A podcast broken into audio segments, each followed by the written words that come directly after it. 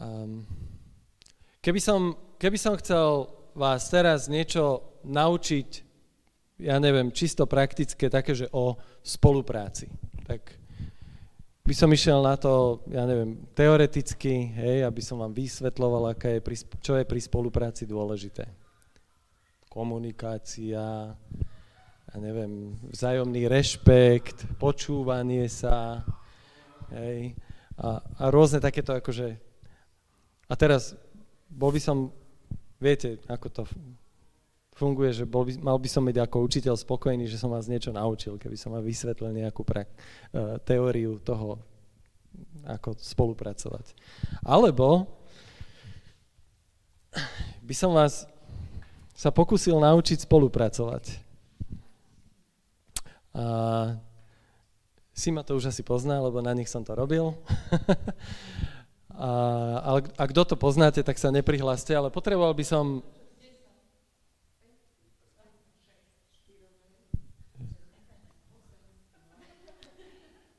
Šesť. Šesť. Šesť dobrovoľníkov. Osem? Tak osem dobrovoľníkov. Môžem, môžem poprosiť osem dobrovoľníkov? Kdo, iba ten, kto to nepozná. Ten, kto to nepozná. Nepoznáte. Dobre. Ešte Výborne. Renátka, Bejka, raz, dva, tri, štyri. Máme polovičku, to je jedna strana palice. Nebojte sa, nebudem byť s tou palicou, ani zaháňať sa, ani, ani skákať nebudete cez palicu. Nič. Hej, raz, dva, tri, štyri, päť, šesť. Ervin, a výborne, super. No, poďte, poďte, poďte. Dobre, teraz sa postavte oproti sebe štyria a štyria. Tak, oproti sebe, oproti sebe, oproti sebe, aby ste si videli do tvári, taký zástup. No. A najlepšie, aby vás videli aj oni. Počkajte, toto, toto trošku odsunieme. Tak, dobre. Štyria a štyria oproti sebe do tváre sa pozeráte. Tak, tak, tak, tak. Takže, toto je, hej, takže, teraz. A, ako tak stojí, tak takto si dajte pred sebou prsty a pristúpte k sebe ako zips. Dobre? Počkajte a trošku viacej, úplne vedľa seba sa natlačte, tak, vedľa seba.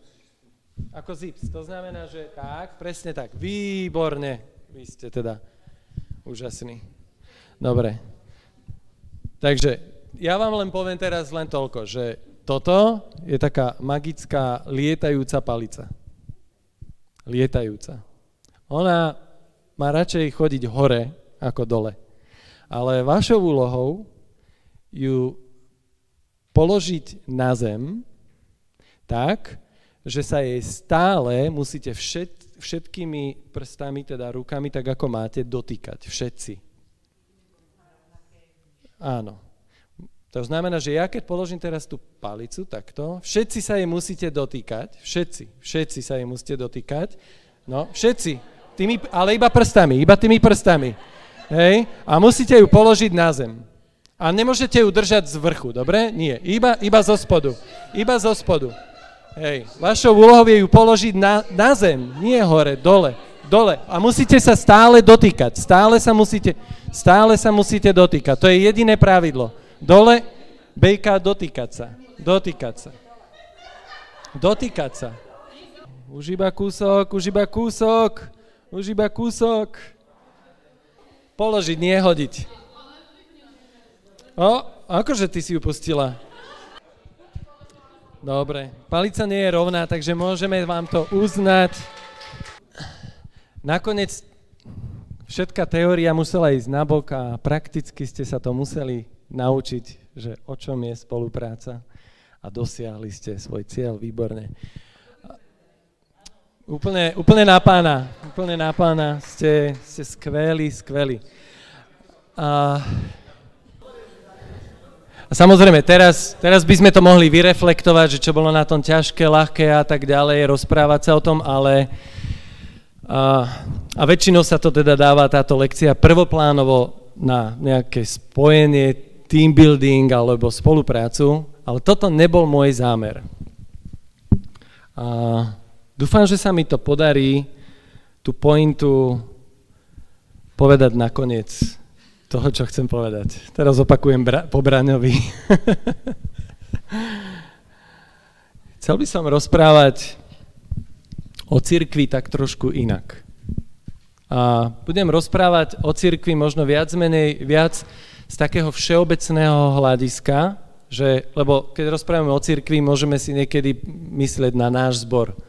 Hej, takže uh, bude viac menej možno tak všeobecne, tak univerzálne. Církev ako pojem, církev ako Božie dielo na zemi a církev ako to Božie dielo, do ktorého Boh pustil nás ľudí, aby sme ho manažovali, aby, aby cez toto dielo bola prinesená Božia sláva. To je pôvodný Boží zámer.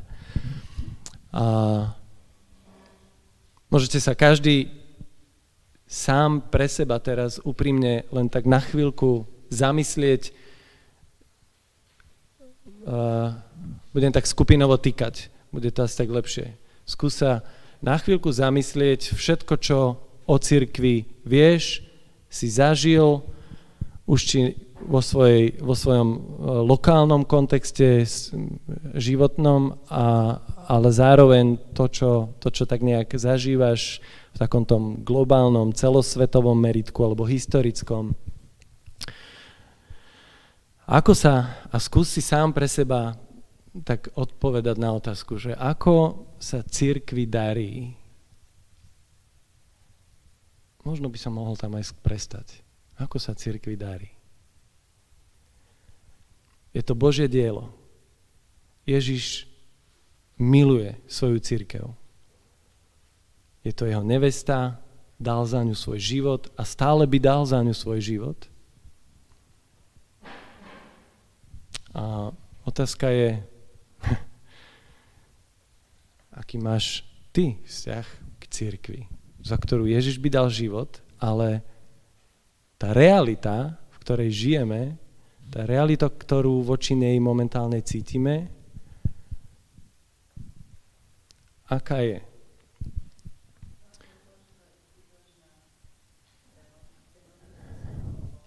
Nepýtam sa na denomináciu.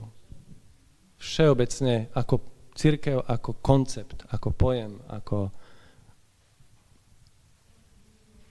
útvar, ktorý proste nejakým spôsobom Boh dal a ľudia ho správujú. Ako sa jej darí? Ako ju vidíš? Aký máš k nej vo všeobecnosti vzťah? Ako, dobre, počuli sme krásne svedectvo, ďakujeme a sláva Bohu za to naozaj, si, si vyjadrila vzťah k cirkvi ako k lokálnemu spoločenstvu. Ale tiež aj ty máš niečo za sebou aj v tom všeobecnom vnímaní že církev. A nie vždy, hej, to možno bolo také ideálne, alebo je. Tak to znova len tak na začiatok. Um, včera som teda hovoril len takú úvodnú tézu, že Pavol hovoril, že nehambí sa za evanielium. Ale teda ako je to vo vzťahu k církvi. Um, my vieme, a, a teda Pavol hovorí, že evanelium, ja sa nehambím za evanelium, lebo je Božou mocou na spasenie každému veriacemu. Inými slovami, asi v tom, a veríme teda, že Biblia je Božie slovo a keď je to tu na, napísané, tak asi sa to tu mieni, že evanelium nikdy nevyprší na svojej relevantnosti, na svojej nadčasovosti, na, na svojom význame pre každú akúkoľvek generáciu, čas, obdobie, politický systém, kultúru, čokoľvek. Je nadkultúrne, je nadčasové. Áno, že toto sú také základné pojmy. Evanelium je relevantné. A poviem možno takú vec, že, že Evangelium je relevantné a nadčasové vždy. A teraz, keby sme to slovo Evangelium zamenili za církev, aby sme povedali, že církev je vždy relevantná. A že je zmysluplná pre daný čas, obdobie, že ľudia ju vedia proste pochopiť, má význam, je k veci, hej, presne tak.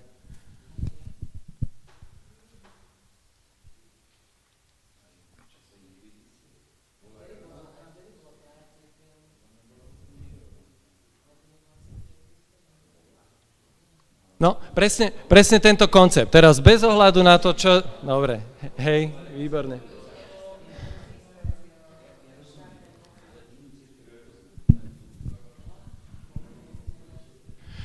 Toto presne, toto presne patrí všetko do tej debaty, ale nebudeme ju úplne akože rozvírovať, ale proste my si v danú historickú dobu si nevyberáme, aká církev bola. Jednoducho bola.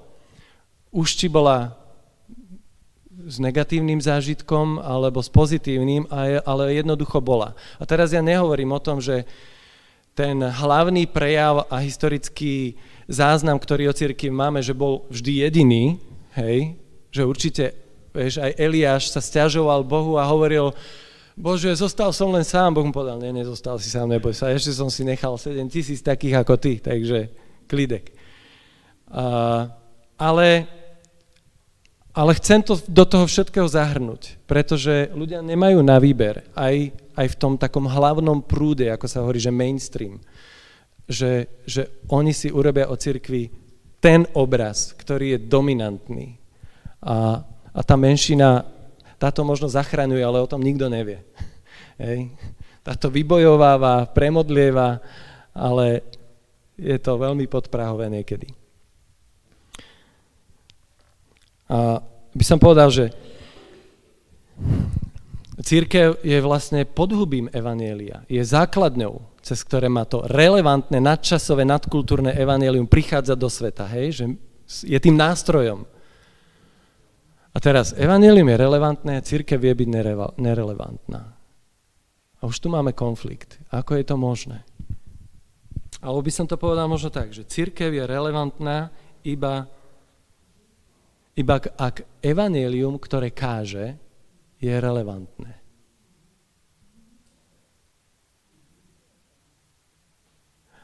A teraz sa pri, pri, prichádzame do ďalšieho takého konfliktu pojmového, že ak je evanelium relevantné, ako môže niekedy církev nerelevantne kázať evanelium? Keď ho káže správne, keď používa všetky správne biblické verše, Jan 3.16, odrabka na spameť, povie presne abecedu, Pán Ježiš zomrel za hriešnikov, na tretí deň stal z mŕtvych, spasení sme milosťou, ak ho príjmeš vierou, budeš spasený. A niekde sa to chytí a niekde nič.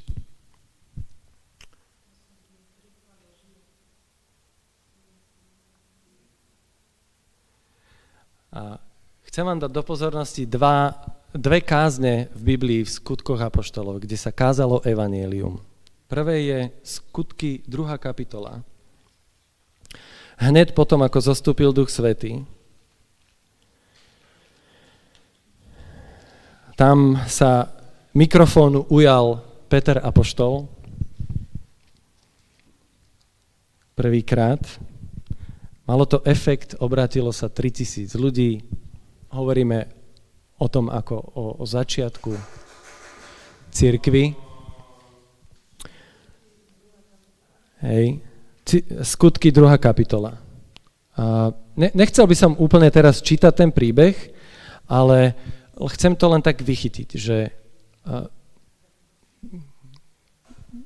každému z vás hovorí trochu niečo tento príbeh a, a ste zo, oboznámení s týmto textom?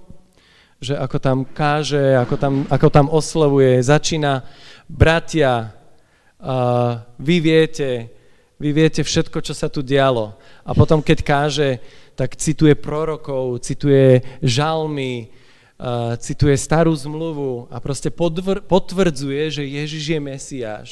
A ten efekt, ktorý to má, že, že veľa ľudí sa obráti. A teraz prichádzame do možno o niekoľko rokov neskôr, ale stále sme v prvej cirkvi, skutky 17, A tam zrazu máme Pavla Apoštola, ktorý sa dostáva do hlavného mesta Grécka, do Aten. A túto kázeň by som vám chcel aj prečítať, um, ale chcem vám povedať len jednu vec, že pri, pri tejto kázni Pavol nepoužil ani, ani jeden citát z Biblie. Necitoval ani jeden verš zo starej zmluvy, z prorokov, zo žalmov, nič, absolútne. Dokonca, dokonca si dovolil pri svojej evangelizácii, aby podporil point pre, pre Atenčanov, citovať gréckých filozofov, mm, menovite Aratus, Aratus, citát spred 300 rokov pred Pavlom. Pred Pavlom. To, to znamená, že bol to známy akože v rámci poézie, literatúry v Grécku. Preneste si to do súčasnej doby. Vystupí nejaký kazateľ, evangelista a rozprával by evangelium bez toho, že by povedal jeden biblický verš. Dokonca by možno citoval, ja neviem, uh, Joža Ráža z Elánu, čo bolo, bolo, teraz skúsme nájsť to podstatné, čo, to, čo je v nás a oprel by sa do toho a ja neviem, rozprával by ľuďom posolstvo.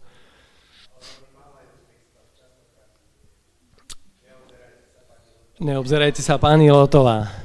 Ale to nie je z Biblie, hej, to už je akože parafráze, ale áno, to som akurát vybral túto pesničku, hej. No proste, predstavte si, už ste počuli niekedy takú kázeň? A...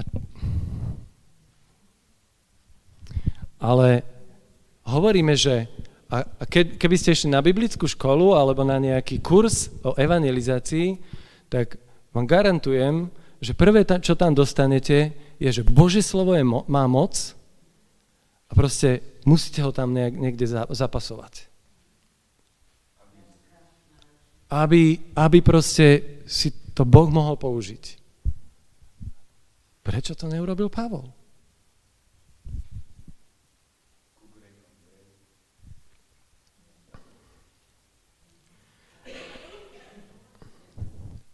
Sedemnásta kapitola. Uh,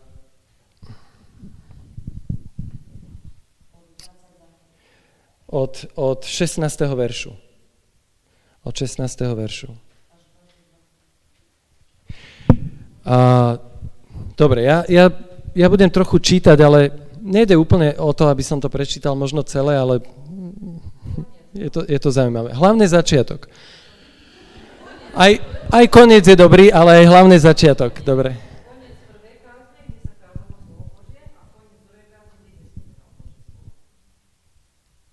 Áno. A, a kde, kde spomína Božie slovo? Aha. Aha. Konec tej kaz. Uh, hej, dobre. dobre, ako trošku, trošku som teraz v rozpakoch, ale chcem prečítať teda Pavlovú kázeň v Atenách teraz, dobre?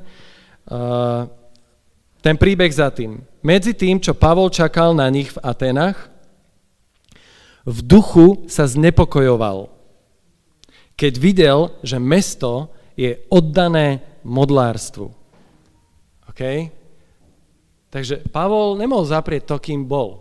On tam bol ako, ako žid nasledujúci Krista. Hej? A, a jeho židovská krv sa v ňom búrila, pretože bol v Atenách v centre proste pohanstva, modloslužby a, a všetkého toho. A je tu napísané, že v duchu sa znepokojoval, to grecké slovo znepokojoval je naozaj akože rozčuloval, rozhorčoval. Hej, proste, že najradšej by, by chytil kladivo jak Gideon a, a roztrieskal to tam na márne kúsky. Toto bol jeho, jeho pocit, taký ten prvý. A, A dôvod za tým je, lebo, lebo videl, že mesto je oddané modlárstvu. Myslím si, že toto je ešte taký jemný jazyk tu na napísané, lebo to nielen, že videl, že mesto je oddané modlárstvu, že videl sochy, chrámy na každom, ale on videl aj prejav toho modlárstva v, tej, v tom životnom štýle a v tých praktikách, ktoré si to modlárstvo vyžadovalo. Takže nepôjdeme do detajlov, ale viete si predstaviť, čo všetko mohol vidieť pri tých modlách, v tých chrámoch? Chrámové prostitútky a, a proste a ideme ďalej.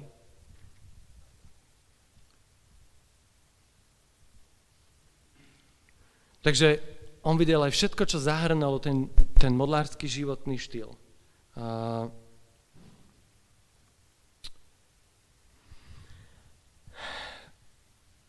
a tu by som sa chcel teraz ako na chvíľku zastaviť, urobiť takú, urobiť takú znova možno pre nás súčasnú odbočku.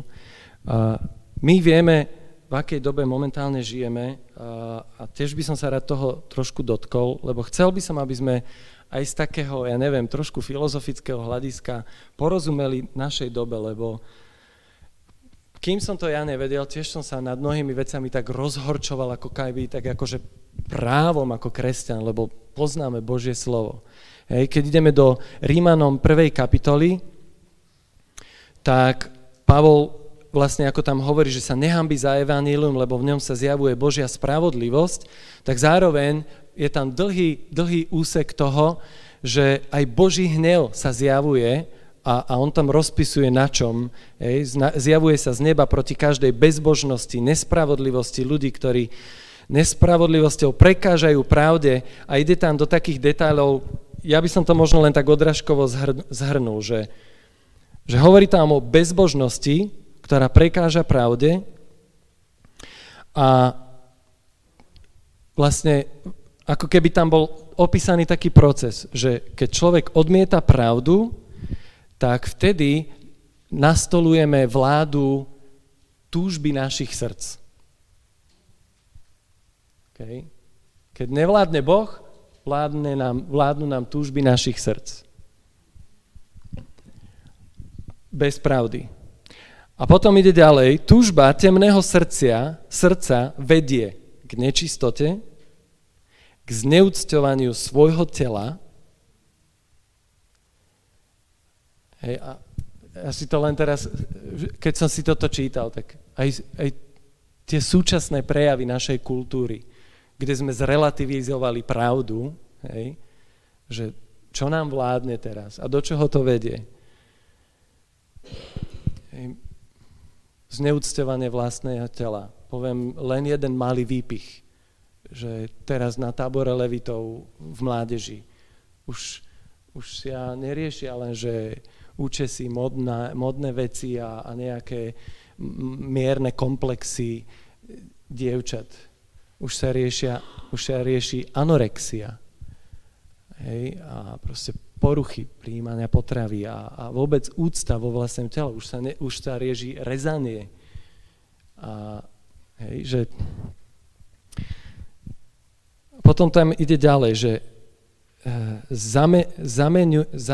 zamenenie si Božej pravdy za lož a úctu a službu stvoreniu prejavuje, prejavujú ľudia viacej stvoreniu ako stvoriteľovi.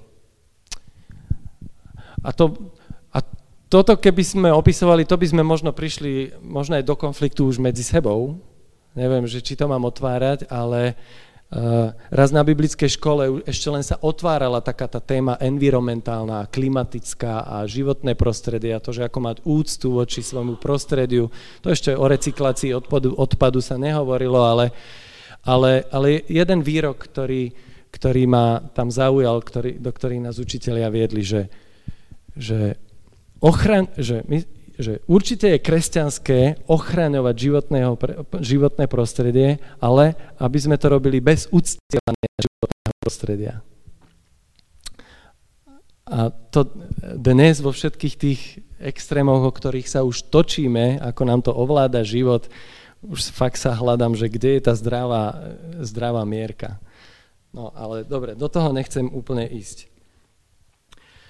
Uh, ale rád by, som, rád by som otvoril aspoň trochu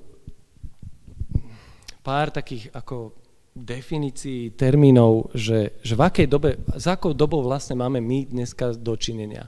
Mladá generácia, možno to ani nemusím vyučovať, lebo tí mali tú palicu na prstoch a oni to cítia na vlastnej koži. My starší sa s tým ťažšie tak akože, starší, už si hovorím starší, uh, ťažšie tak zoznamujeme, alebo prijímame, alebo dokonca to vnímame uh, ťažšie. Ehm, a teda stále žijeme v dobe, ktorá sa označuje za, za dobu postmodernizmu. Hej. A otázka je, že čo je to vlastne postmodernizmus? Vo veľmi, veľmi stručnom opise, len tako ľahko zapamätateľnom, a to je asi tá najväčšia dilema, najväčší problém, lebo, lebo postmodernizmus je doba, kde, kde sa veci stávajú veľmi neuchopiteľné. Inými slovami, my hlásame pravdu v dobe, ktorá verí, že pravda neexistuje. Ako to robíme? Ako to urobíme? Proste pravdu neobhájiš, lebo neexistuje. A nezaváži ani to, čo vieš, spolu s faktami, argumentami, aj vedeckými dokonca už, pretože to, čo vieš, toto je teraz úplne moderný, taký ten vogue postmodernizmus, to, čo vieš, vieš len preto, lebo kultúra, spoločnosť, v ktorej žiješ a vláda, ktorá ti vládne, sa rozhodla o tom, čo budeš vedieť a čo nebudeš vedieť. Takže je úplne irrelevantné, čo ty vieš, pretože ak niekto z inej kultúry vie niečo iné, to je proste nespojiteľné nespojiteľné váhy proti sebe. Ja viem svoju pravdu, ty vieš svoju pravdu, teba tvoja vláda ovplyvnila v tomto, mňa moja vláda ovplyvňuje v tomto. Nemáš mi čo povedať, lebo vedomosť je aj tak proste skrytá a, a, a je nedosiahnutelná.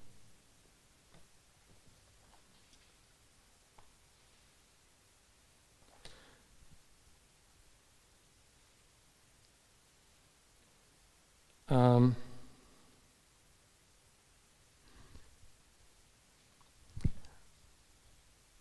poviem tomu, vlastne všetko to postalo v tom, hej, že najprv sme mali dobu stredoveku, potom sme mali nejakú modernú dobu a potom to postmoderné a všetko to postalo, je to vyvrcholenie vlastne ako keby takého historického prúdu, kde církev všetko existovala celých 2000 rokov, ale prvý moment proti církvi. Církev sklamala v histórii, hej, to je výsledok postmodernizmu, pretože nie že, by, nie, že by pravdu nemala, ale hoci ju mala, nežila podľa nej tak, ako mala. Hej. To, je, to je proste diskreditácia autority cirkvy. Dneska už nemáš autoritu, pretože si kňaz, pastor, farár a ja neviem čo. Proste, a to, to niekedy bolo. Hej, stačil ti titul, kostol v centre mesta, a, a všetci ťa počúvali, pretože to bolo centrum diania a, a vedomostí. A, a dokonca, keď prišla aj tá doba osvietenstva, rozumu a, a proste vš- takého racionálneho zmyšľania, kde sme po technickej revolúcie mysleli, že všetky odpovede na život nám odpovie veda, tak prišlo vlastne sklamanie aj z toho, že veda nám síce dala veľa, otá- veľa odpovedí, ale stále nenaplnila ľudskú dušu. Od cirkvi to nechceme, lebo sklamala, veda nám to povedať nevie a zrazu prišla hlboká depresia. Začalo sa to sexuálnou revolúciou v 60. rokoch a počnúc vlastne sa to celé takto vyvíjalo ďalej. A, a vlastne tie, tie, tie piliere postmodernizmu je, že všetko, je hlboké presvedčenie toho, že všetko je len celé vnímanie reality okolo sebe, seba je len sociálna konštrukcia. To znamená, miesto, v ktorom žiješ, si to samé zadalo. To znamená, v protiklade k morálnym hodnotám alebo k Božím hodnotám, o ktorých tu čítame v Rímanom 1. kapitole, že Boží hnev sa zjavuje na všetku neprávosť a hriech je vlastne univerzálny, tak, tak postmodernizmus hovorí, nie, hriech, definícia hriechu, definícia pravdy, definícia morálky, to je len, to je len výmysel tvojej tej bubliny, v ktorej žiješ. Takže tá druhá bublina môže mať úplne nejakú inú. Hej, svoju pravdu, svoju, svoje hodnoty morálky. Hej, relativita morálky, etika. Morálka už nie je daná od Boha z hora, ale znova. Je to, je, je to len vymysel tých mocných ľudí, ktorí to potrebovali, aby im to zapadlo do ich uh, mocnárskych všelijakých konštrukcií. Hej, to, nehovorím, že to tak je, ale toto je to presvedčenie doby, v ktorej, v ktorej žijeme. Nič nie je univerzálne, nič nie je všetplatné. Uh,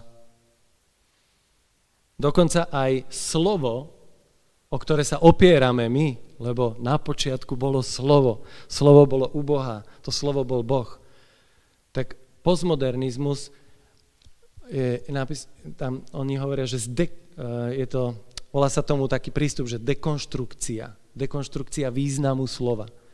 Všetko, čo povieš, pre nás láska môže byť absolútny konečný význam. Ale v dekonštrukcii toho významu, ona sa ťa opýtajú, láska čo? Láska čoho? Láska koho? Láska odkiaľ? A, a proste už sa to dekonštruuje na, na niečo, čo vlastne, láska je Boh? Mm, tvoj Boh? Môj Boh? Ktorý Boh? Hej, že už to není, už sú to není dna absolútnych termínov. Pravda, láska, hej, morálka, spravodlivosť. Už je to všetko dané tou komunitou, ktorá ktorá, ktorá nás obklopuje a ktorá má väčší vplyv. A, a teda je tu hlboká viera, že všetko podlieha korupcii, moci a bohatstva. Takže to, čo vieš, je vlastne skorumpovaná vplyv, skorumpovaný vplyv vlády a moci okolo teba. Je zaujímavé, že dnes, keď, keď by ste chceli akože ísť naozaj do tých akože progresívnych kruhoch a, a prinášať nejaký argument, tak najlepšie, najlepšie, aby si sa vyhol hneď prvému predsudku, odmietnutiu a podozreniu, že by ťa nemali prijímať, nemôžeš byť biely, nemôžeš byť muž, nemôžeš byť bohatý a nemal by si byť ani zo západného sveta. Toto sú štyri základné predsudky, podozrenia, že ak ako ten, tak, takto osoba vy, vystupuješ, automaticky hovoríš už niečo z postoja skorumpovanej moci a, a si rasistický, sexistický, si diskriminačný. Stačí, keď si toto. Skončili sme. Hej.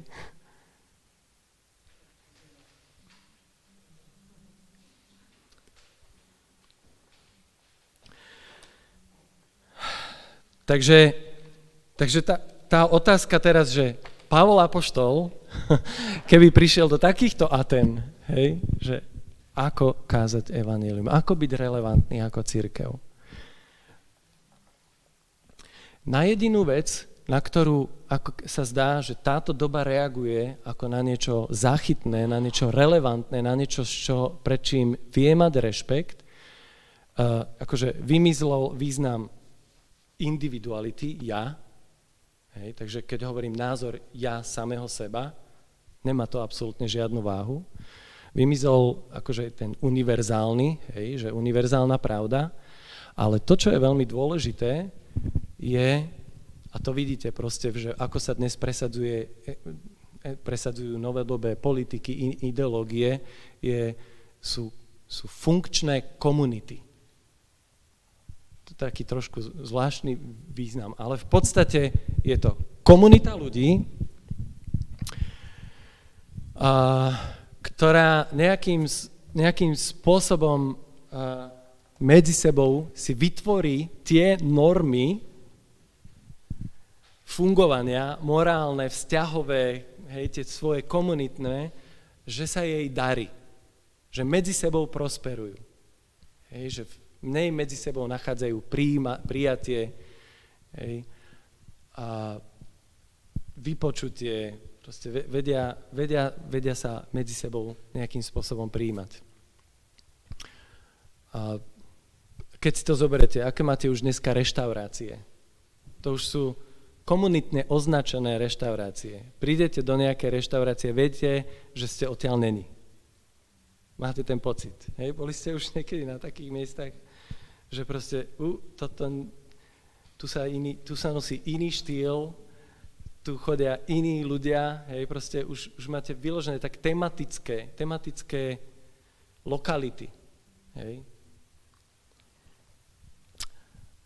A ja si myslím, že toto je... Na jednej strane to môžeme vidieť ako veľký handicap, veľké obmedzenie, veľkú prekážku pre církev. A ja si myslím, že toto je práve úžasná nahrávka, úžasná príležitosť pre církev, pre kresťanov. Pretože církev je komunita. Jediná otázka je, či je funkčná alebo nefunkčná. A teraz otázka je, čo má byť funkčné v cirkvi. Hej. Sú komunity, kde stačí, že viete, že máte surf, alebo že máte dosku, alebo že, že nosíte dredy a že ste proste zelení, hej, a, a nosíte len obnoviteľné zdroje na sebe a, a tak ďalej. A že čo je to, v čom by získala znova církev, rešpekt v kultúre, právo hovoriť. Čo je tá funkčnosť církvy? A tuto sa dostávame k tej palici.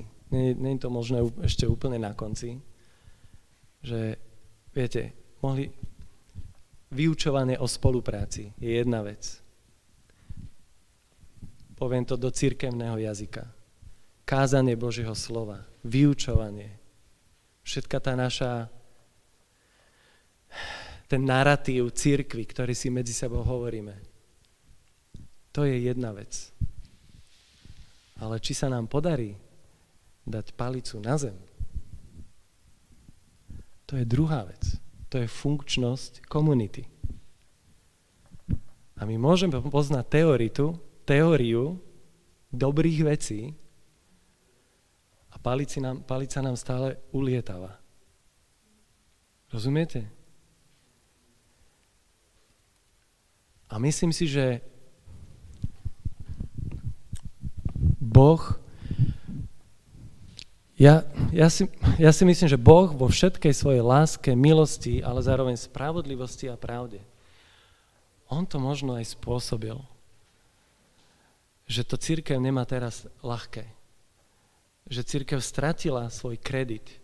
Ale nie preto, že by nebola relevantná, že by stratila význam, ale, ale pretože chce dokázať svetu cez církev, že církev vie položiť palicu na zem. Aj bez toho, že by okolo toho krásne rozprávala. Lebo to, z čoho je dnešná spoločnosť a kultúra sklamaná, je, že rozprávať vieme. Vieme to vyučovať. Vieme moralizovať aj druhých spoločností. Ale medzi sebou nevieme položiť palicu na zem častokrát. A, a Boh nás k tomu tlačí, pretože vie, že to je dnes nástroj, ako si môžeme získať rešpekt aj vo svete.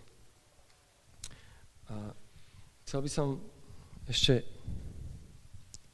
jedno, jedno slovo prečítať. Som zrozumiteľný? lebo preskakujem z takých symboloch, symbolických jazykoch. A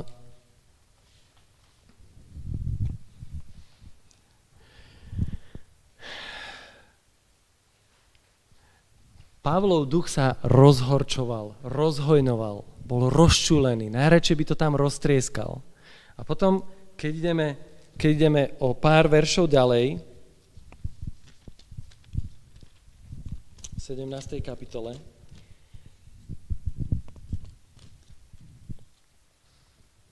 Hej, medzi tým sa rozprával v synagógoch, v synagógach so Židmi a s pohanskými ctiteľmi Boha každý deň hovoril na námestí s tými, čo tady náhodou išli.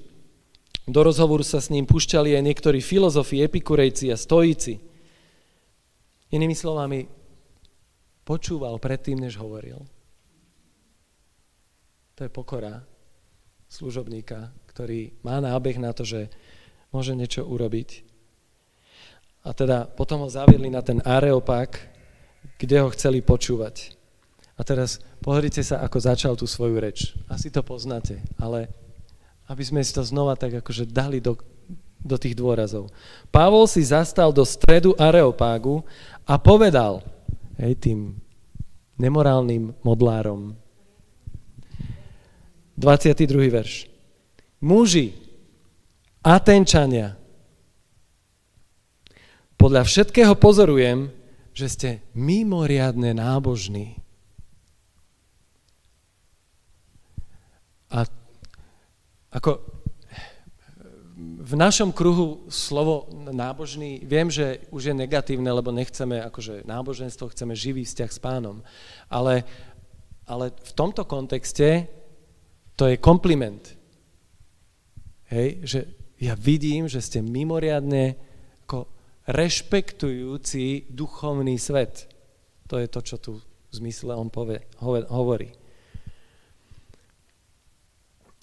Keď som prechádzal, prezeral som si vaše svetiny, našiel som aj oltár s nápisom neznámemu Bohu. Ja vám teraz teda hlásam to, čo uctievate, hoci to nepoznáte. Hej? A, a proste išiel potom do toho celého diskurzu. A len pár bodov by som chcel z tohto vypichnúť, že napriek oprávnenej vnútornej rozhorčenosti, keď ich oslovil, reagoval úctivo a s rešpektom. To je to, čo by som si z toho ako chcel vypichnúť. Vyzdvihol pozitívny fakt, nábožnosť, hoci bola zle namierená. Dnešní ľudia okolo nás sú mimoriadne sociálni, sú mimoriadne humánni, aj neveriaci, ateisti. Sú mimoriadne citliví na rešpekt, láskavosť, slušnosť, úprimnosť. Sú to nebiblické hodnoty, pojmy, termíny? Niekedy sú zle namierené, sú zle vysvetlené, položené do zlých kontextov a oni sú dobré. Možno by sme sa mohli niečo naučiť od, od Pavla, že ako, ako interagovať s dnešnou generáciou, s, dnešnou, s dnešnými ľuďmi. Nepovedať na plnej čiare, že hneď ty nemorálny alebo nejaký proste človek. Že vidím, že ste Úžasné, akože toto, na tomto vám naozaj záleží, to je úžasné. A vlastne cez tento rešpekt, cez tento postoj si získal právo hovoriť.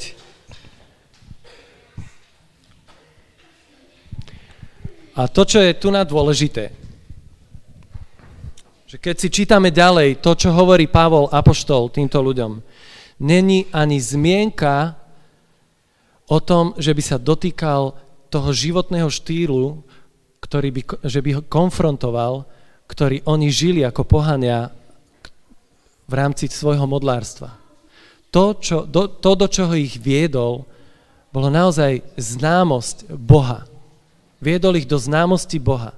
Viedol ich do vzťahu s Bohom, ktorého oni uctievali bez toho, že by ho poznali. Hej, to je to, čo im prezentoval. Nikde ich nemoralizoval. Nikde im ne, nepoukazoval na ich nejaké hriešne praktiky. To je zaujímavé, že on to nezabalil do jedného balíka. A to, kde je, to, kde je učenictvo, to, kde už hovorí pán, že žite tak, ako pán Ježiš, to hovoril až vtedy, keď ľudia prijali vieru za svoju, keď ľudia prijali hodnotu, že chcem nasledovať Ježiša. Vtedy nastúpilo to, tak nasleduje sa takto. Proste daj pozor, keď si kradol, nekradný, pracuj svojimi rukami, miluj svojich nepriateľov, hej, odvráť sa od modlárstva, odvráť sa od smilstva a tak ďalej ale nikdy to nehovoril ako keby, ako prvý, ako súčasť evangelizácie neveriacim ľuďom. V tomto som ja často zlyhal v mojej túžbe a horlivosti získať ľudí pre Boha. Prišli dvaja ľudia do zboru k nám, ktorí fakt nevedeli, kde je sever. A prvé, čo som im hovoril, je, že vy žijete v hriechu, lebo nie ste zobratí. A viaci sa neukázali. A hovoril som to s láskou, ale, ale som to úplne nepochopil. Ne, hej, proste zmysel pre morálku nemôžeš mať, keď nemáš autora morálky v úcte. Áno, a pritom som hovoril pravdu a mohol som byť hrdý na to ešte, že akí sú zatvrdení, vidíš to, tak ich bezbožnosť ich odohnala. A naozaj si musím dať dopravnú otázku. Bola to ich bezbožnosť alebo moja necitlivosť? Čokoľvek. Náboženská pícha alebo čokoľvek. Hej. Nechcem byť dlhý, ale chcem skončiť jedným citátom Pavla z 1. Korintianom 5. kapitoly. A toto keď som pochopil, tak mi to tiež, tiež dosť vyrazilo poistky. 1. Korintianom 5. kapitola 9. verš. A vieme, aký bol Korint. A teda, ak, ak neviete, tak Korint O, nemáme list Atenčanom, ale myslím si, že je to úplný ekvivalent, že ak máme list Korintianom, tak máme presne vzorku, akože že Korint nemorálne, porušené, úplne akože no, vtedy súčasná Sodoma Gomora asi. Hej? A, a takýmto ľuďom tu napíše, kresťanom, ktorí stále žili uprostred tej kultúry. Hej? Hovorí, v liste som vám napísal, aby ste sa nestýkali so smilníkmi. Bežal tam nejaký list, o ktorom ešte nevieme a nedostal sa do Biblie. Ešte nejaký list napísal Pavol, aj mimo tohto iného. Ale teraz to objasňuje a dávajte veľmi dobrý pozor. Neviem, možno, že to není pre vás nové, ale pre mňa to bolo veľké zjavenie. Nie však vôbec so smilníkmi tohto sveta, alebo s lakomcami, vydieračmi, modloslužobníkmi. Hej, hovoril, že nie však ako s ľuďmi mimo zboru, že sa nemá, to som vám nepísal, že sa s nimi nemáte stretávať, s nimi sa kamar, ne, nemáte kamaradiť. Veď to by ste museli odísť zo sveta. Dosť logické. Chcel som vám však napísať, aby ste sa nestýkali s takým, ktorý sa nazýva bratom no pritom je smilník, lakomec, modloslužobník, rúhač, opilec alebo vydierač. Je to kultúrne vyjadrenie, ale je to veľmi silné. S takými ani len nejedávajte. Veď prečo, a toto hovorí Pavol pred 2000 rokmi, my máme s tým problém ešte stále dnes, alebo to nechápeme možno. Veď prečo by som mal ja súdiť tých, čo sú, parafrazujem, mimo zboru, mimo církvy, vo svete, mimo nás. Nesúdite vári tých, čo sú vnútri? Tých však, čo sú mimo, tých bude súdiť Boh. Ale vy odstránte zlo spomedzi seba. Toto, to, tento, táto stať pre mňa nevy, ne, nevyžaduje ani nejaký výklad. To je tak oči otvárajúce, oslobodzujúce.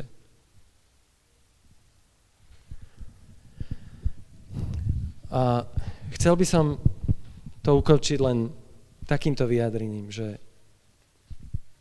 naučme sa možno v, tom, v tejto výzve církev, svet, v ktorom žijeme. A nebuďme, nebuďme tvrdí na nedosiahnutú svetosť v nás, medzi sebou. To, na čo môžeme byť tvrdí, je na predstieranú svetosť. To je oveľa vážnejšie ako niekto, kto zlyháva, hoci sa snaží, ale je s tým úprimný. Ako niekto, kto zlyháva, ale hrá sa, alebo proste stváril by sa, že, že všetko je v poriadku. Na toto je Pavol dosť nemilosrdný. Myslím, že Ježiš bol dosť nemilosrdný, lebo kritizoval pokritectvo. Ananiáš a Zafíra kvôli tomu zomreli v prvej cirkvi. Neviem, či, či máme hovoriť, že vďaka Bohu, že už dnes sa na to nezomiera.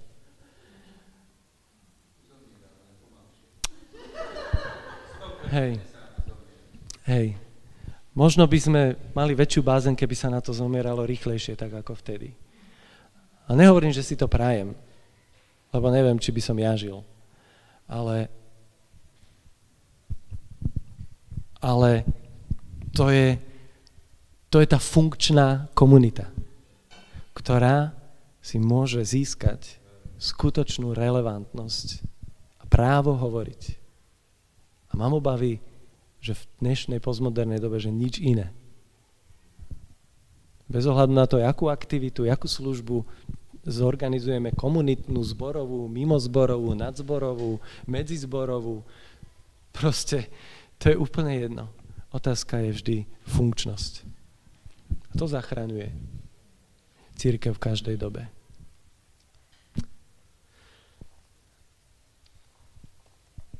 Amen.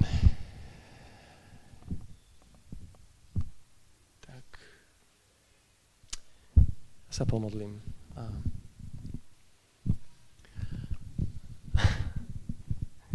Pane Ježišu, ďakujeme Ti za Tvoje slovo a ďakujeme Ti, že Ty nás Ty miluješ svoju církev. A zároveň vidíme, koľko ľudí, ktorí milovali církev, ju dnes buď nechápu pri, pri najmenšom pri tom najhoršom možno až, až majú v odpore.